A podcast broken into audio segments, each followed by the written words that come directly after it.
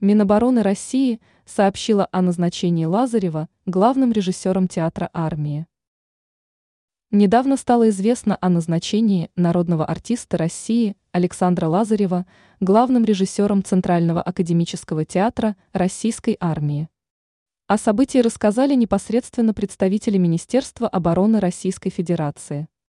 Главным режиссером Центрального академического театра Российской армии назначен народный артист России Александр Лазарев, цитирует сообщение ТАСС. Также информагентство отмечает – что с этим назначением Лазарева поздравил театр Ленком Марка Захарова. В театре отметили, что артист продолжит работу в Ленкоме, в частности, над возобновлением постановки «Пролетая над гнездом кукушки».